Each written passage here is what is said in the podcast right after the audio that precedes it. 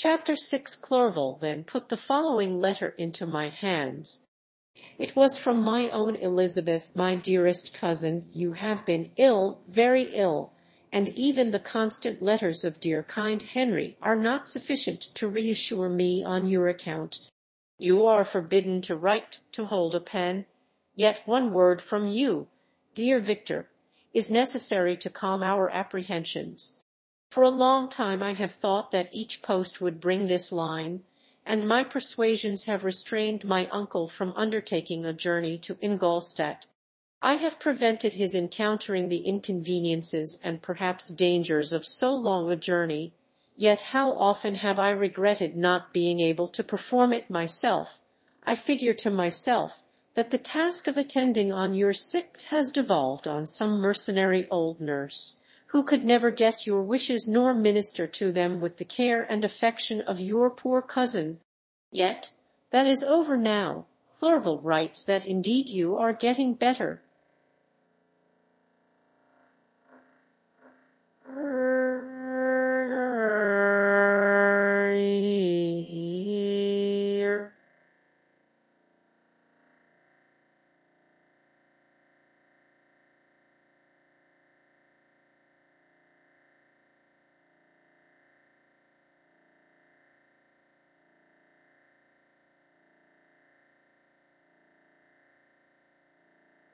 I eagerly hope that you will confirm this intelligence soon in your own handwriting.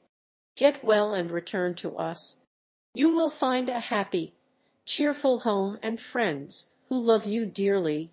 Your father's health is vigorous, and he asks but to see you, but to be assured that you are well, and not a care will ever cloud his benevolent countenance. How pleased you would be to remark the improvement of our Ernest! He is now sixteen and full of activity and spirit. He is desirous to be a true Swiss and to enter into foreign service, but we cannot part with him, at least until his elder brother returns to us.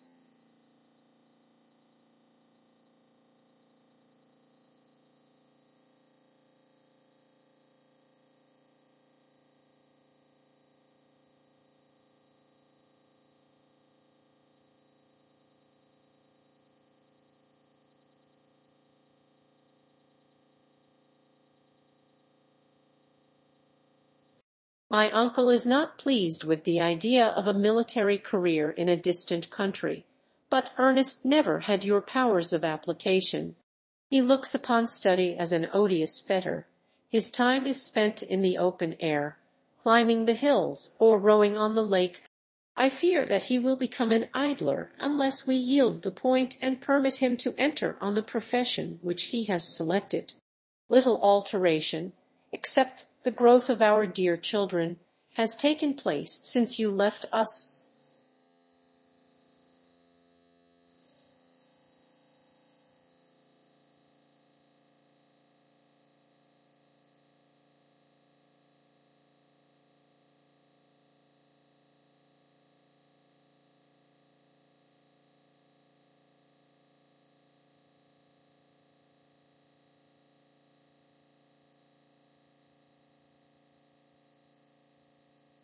The blue lake and snow-clad mountains they never change, and I think our placid home and our contented hearts are regulated by the same immutable laws.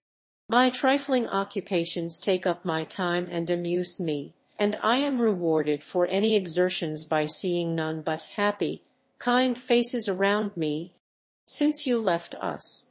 But one change has taken place in our little household. Do you remember on what occasion Justine Moritz entered our family? Probably you do not. I will relate her history, therefore, in a few words.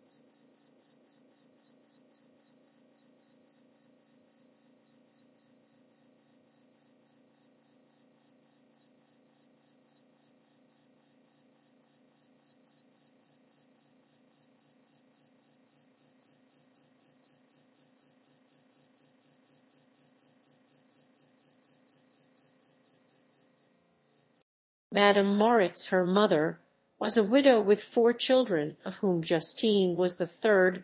This girl had always been the favourite of her father, but through a strange perversity her mother could not endure her, and after the death of M. Moritz treated her very ill. My aunt observed this, and when Justine was twelve years of age, prevailed on her mother to allow her to live at our house. The republican institutions of our country have produced simpler and happier manners than those which prevail in the great monarchies that surround it. Hence there is less distinction between the several classes of its inhabitants, and the lower orders, being neither so poor nor so despised, their manners are more refined and moral. A servant in Geneva does not mean the same thing as a servant in France and England. Justine, thus received in our family, learned the duties of a servant, a condition which, in our fortunate country, does not include the idea of ignorance and a sacrifice of the dignity of a human being.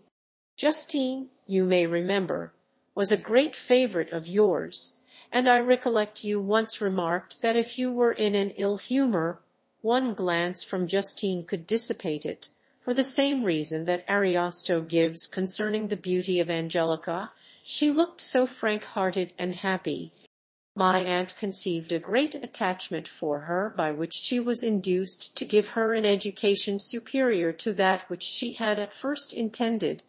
This benefit was fully repaid.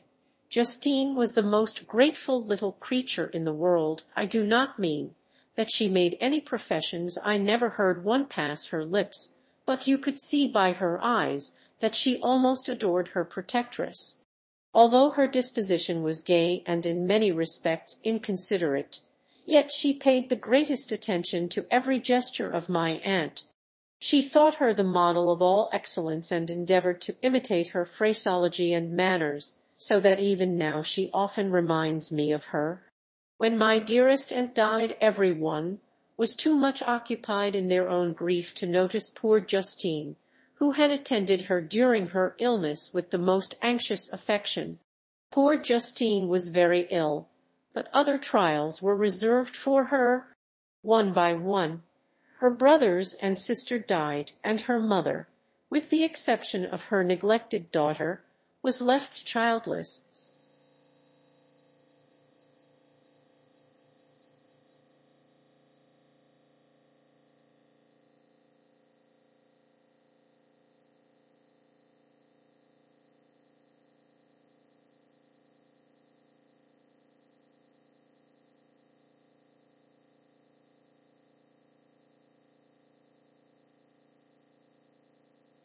The conscience of the woman was troubled.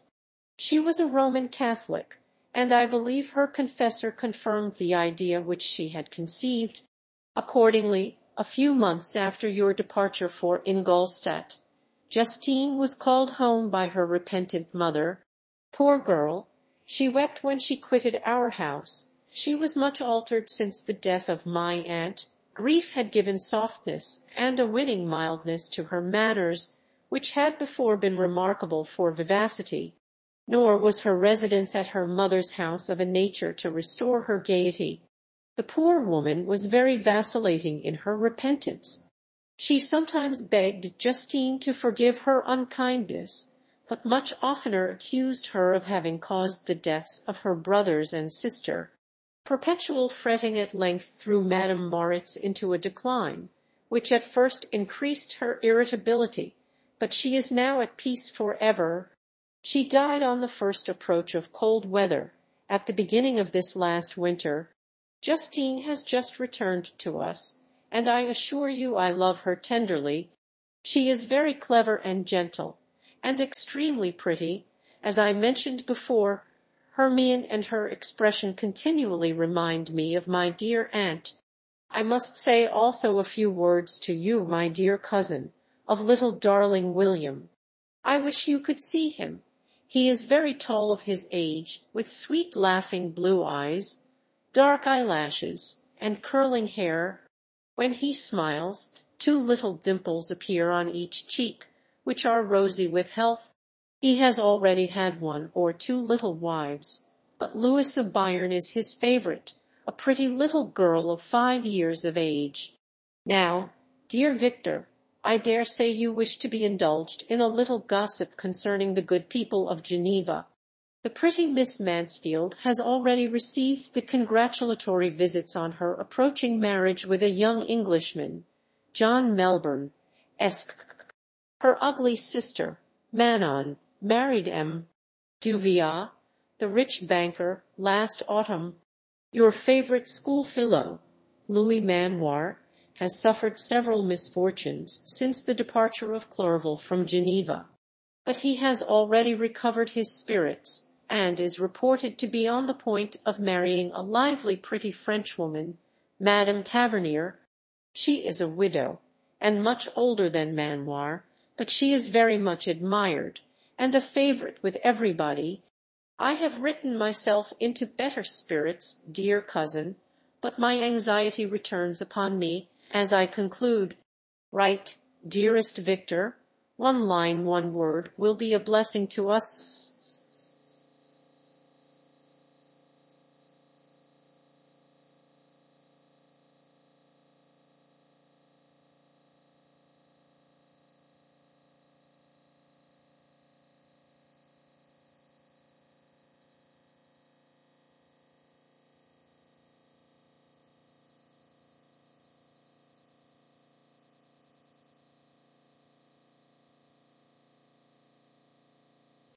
10,000 thanks to Henry for his kindness, his affection, and his many letters. We are sincerely grateful. Adieu, my cousin. Take care of yourself, and I entreat you write Elizabeth Lavenza, Geneva, March 18th, 17. Dear, dear Elizabeth, I exclaimed when I had read her letter, I will write instantly and relieve them from the anxiety they must feel I wrote, and this exertion greatly fatigued me, but my convalescence had commenced, and proceeded regularly. In another fortnight I was able to leave my chamber. One of my first duties on my recovery was to introduce Clerval to the several professors of the university. In doing this I underwent a kind of rough usage, ill befitting the wounds that my mind had sustained ever since the fatal night the end of my labours, and the beginning of my misfortunes, I had conceived a violent antipathy even to the name of natural philosophy. I was otherwise quite restored to health. The sight of a chemical instrument would renew all the agony of my nervous symptoms. Henry saw this, and had removed all my apparatus from my view. He had also changed my apartment, for he perceived that I had acquired a dislike for the room which had previously been my laboratory. But these cares of Clerval were made of no avail when I visited the professors. M.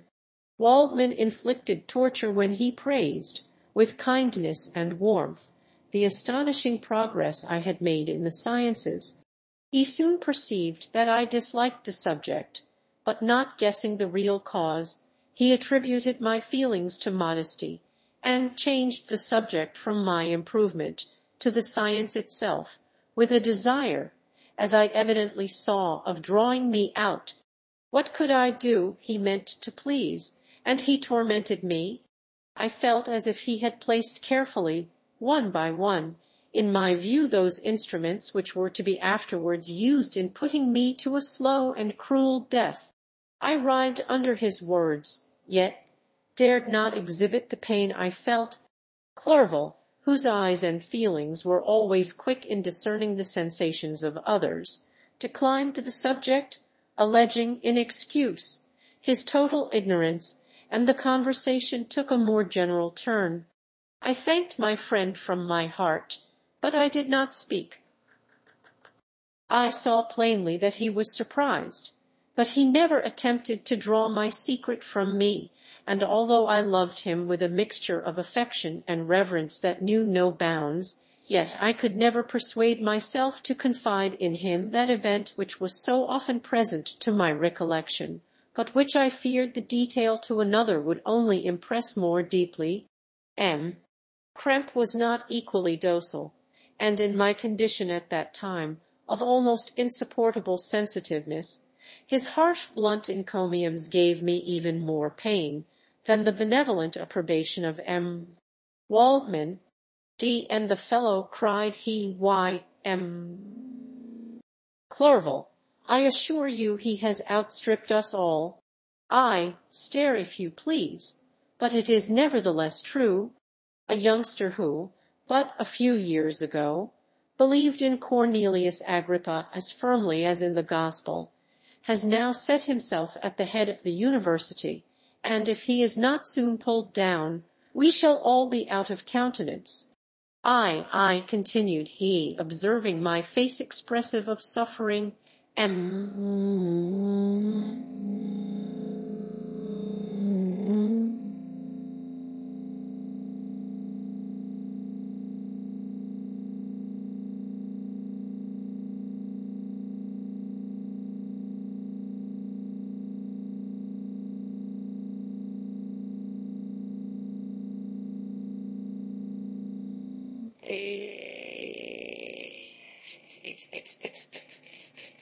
Frankenstein is modest, an excellent quality in a young man. Young men should be diffident of themselves, you know. M. Clerval, I was myself when young, but that wears out in a very short time. M.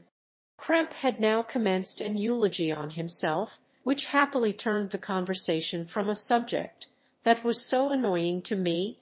Clerval had never sympathized in my tastes for natural science, and his literary pursuits differed wholly from those which had occupied me.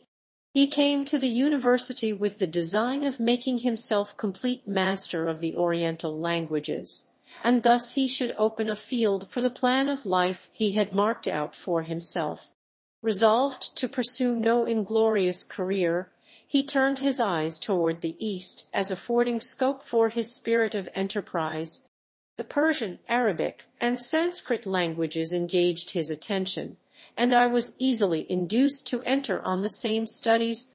Idleness had ever been irksome to me, and now that I wished to fly from reflection, and hated my former studies, I felt great relief in being the fellow pupil with my friend, and found not only instruction but consolation in the works of the Orientalists.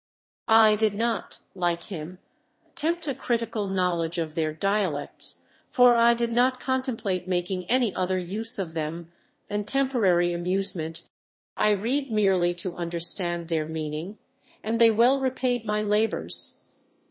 Their melancholy is soothing, and their joy elevating, to a degree I never experienced in studying the authors of any other country. When you read their writings, Life appears to consist in a warm sun and a garden of roses, in the smiles and frowns of a fair enemy, and the fire that consumes your own heart. How different from the manly and heroical poetry of Greece and Rome! Summer passed away in these occupations, and my return to Geneva was fixed for the latter end of autumn, but being delayed by several accidents, winter and snow arrived. I felt this delay very bitterly, for I longed to see my native town, and my beloved friends. My return had only been delayed so long, from an unwillingness to leave Clerval in a strange place, before he had become acquainted with any of its inhabitants. The winter, however, was spent cheerfully, and although the spring was uncommonly late, when it came its beauty compensated for its dilatoriness. The month of May had already commenced, and I expected the letter daily which was to fix the date of my departure, when Henry proposed a pedestrian tour in the environs of Ingolstadt, that I might bid a personal farewell to the country I had so long inhabited.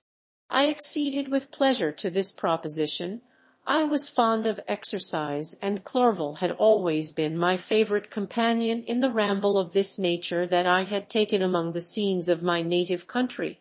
We passed a fortnight in these perambulations, my health and spirits had long been restored, and they gained additional strength from the salubrious air I breathed, the natural incidents of our progress, and the conversation of my friend.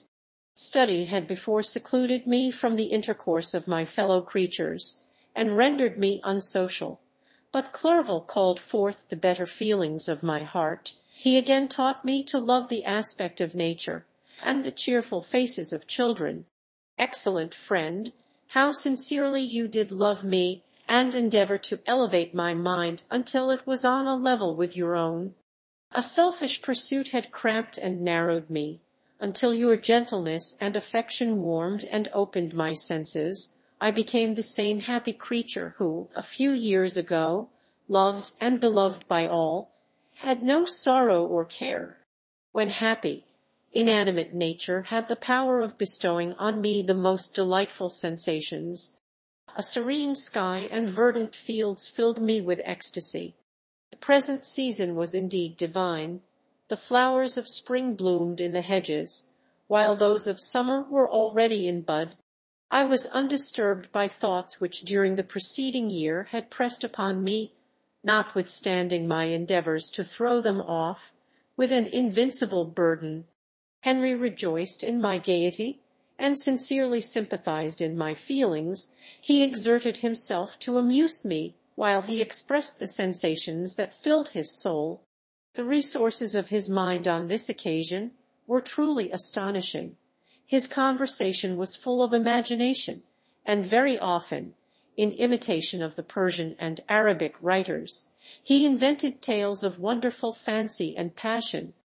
At other times he repeated my favourite poems, or drew me out into arguments, which he supported with great ingenuity. We returned to our college on a Sunday afternoon, the peasants were dancing, and every one we met appeared gay and happy. My own spirits were high, and I bounded along with feelings of unbridled joy and hilarity.